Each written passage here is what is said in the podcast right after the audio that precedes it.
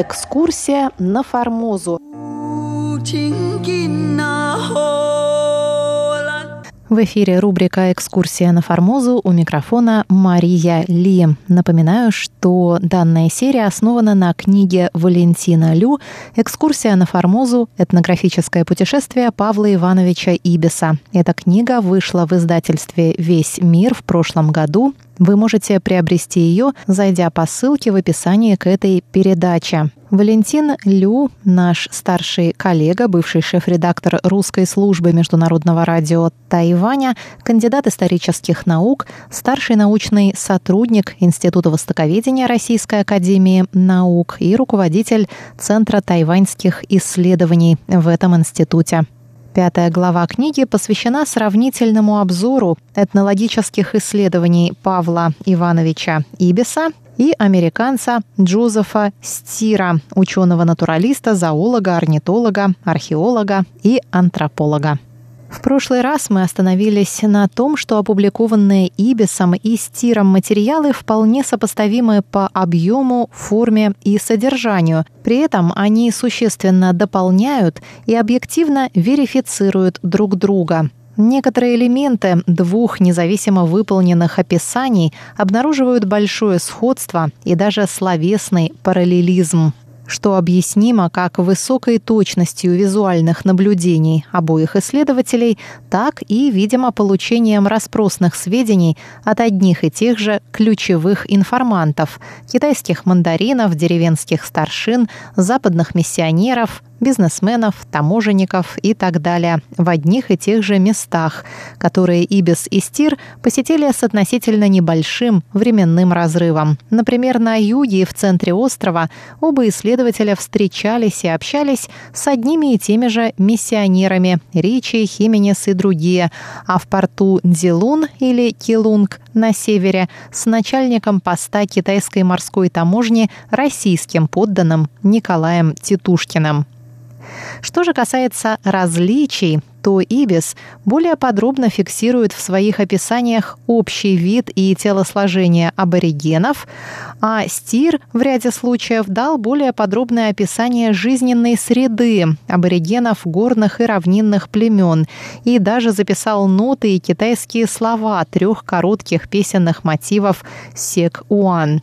Кроме того, Стир собрал вдвое больше по сравнению с Ибисом простых слов из пяти языков для сравнительных лингвистических исследований – при этом на момент публикации своих лексических таблиц Стир воздержался от каких-либо производных научных выводов, тогда как Ибис смело сравнивал и интерпретировал свой первичный материал, пытаясь сопоставить его с современными теориями и гипотезами европейских авторов, и даже рискнул высказать собственную гипотезу о времени и путях появления и распространения на острове формузских языков. Не ограничиваясь описаниями отдельных групп аборигенов, Ибис пытался выявить их локальное, расовое и этнокультурное сходство и различия – Сопоставляя особенности физической внешности, одежды, языка, поведения, материальной и духовной культуры, уровня развития и прочие аспекты, он высказывает собственные предположения о вероятных путях внутри островных миграций, родственных и культурных связях, смешении ассимиляции коренных формозцев описывая происходящие на острове сложные процессы ассимиляции и оккультурации, Ибис фиксирует разную степень китаизации аборигенов, сравнивает и оценивает их приверженность к народным религиям и христианству. В методическом плане во время экспедиции Ибис, как и Стир, использовал личные наблюдения и распросные сведения – при подготовке к экспедиции и написании статей он активно привлекал справочную литературу, прессу, таможенную статистику, книги по истории языкам Формозы. В своих статьях Ибис упоминает японскую газету Rising Sun Асахи, данные из Customs Gazette и статьи бывшего американского консула в Амое генерала Лежандра. Краткая справка о правлении голландцев на острове в XVII веке с 1624 по 1662 составлена им по голландской книге «Потеря Формозы» 1675, а основой для постановки и изучения языковых проблем стала упоминаемая Ибисом книга профессора восточной лингвистики Венского университета Фридриха Мюллера, исследовавшего малайско-полинезийские языки.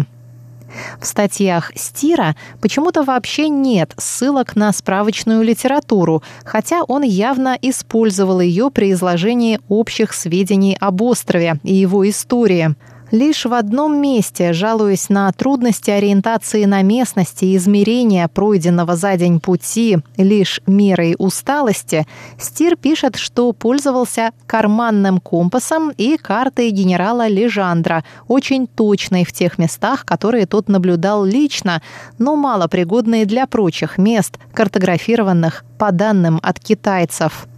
В свою очередь, Ибис имел современную английскую карту, либо напечатанную в Лондоне штурманскую карту со своего корвета, либо какую-то иную, купленную им в Гонконге.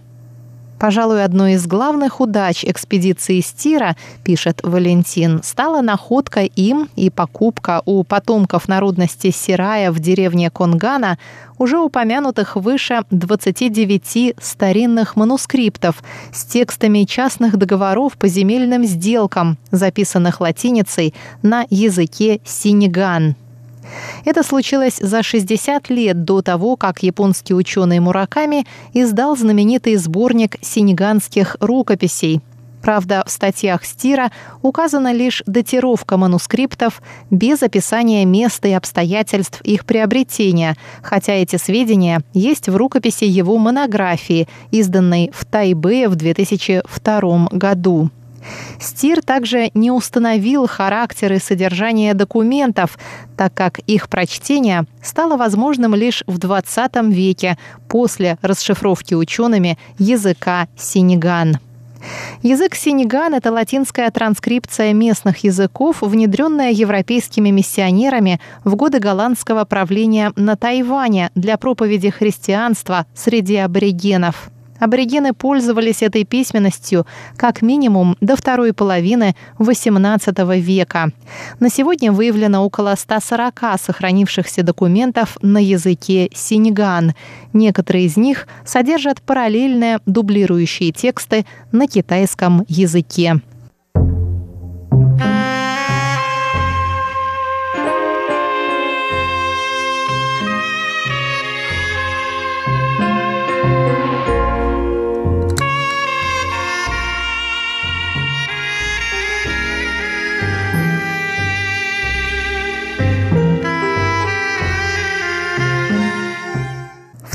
Сравнительное изучение наследия обоих ученых приводит к неожиданному, но вполне обоснованному выводу о том, что в плане последовательности и систематичности применения специальных методик, спектра привлеченных источников и литературы, полноты, информативности, наглядности и достоверности добытых этнологических материалов, а также степени их первичной интерпретации, статьи Ибиса нисколько не уступают научному уровню статей Стира, а в некоторых аспектах и превосходят его. В частности, российский прапорщик собрал более полные и точные полевые сведения, использовал более широкий круг письменных источников и литературы, проявил склонность к самостоятельному систематичному синтезу эмпирических и теоретических материалов, а также основанным на этом синтезе стратегическим научным обобщением, выводам и гипотезам. Указанный вывод, пишет Валентин, порождает вопрос о том, каким образом молодой и совсем далекий от этнологии молодой офицер мог овладеть специальными полевыми методиками, а затем применить их на практике не хуже более старшего профессионального американского ученого с большим опытом полевых этнологических исследований в США и Амазонии – Предположительно, это стало возможным благодаря тому, что уже до экспедиции на остров Ибис имел под рукой некое солидное научно-методическое пособие. Но об этом в следующий раз в рубрике «Экскурсия на Формозу». С вами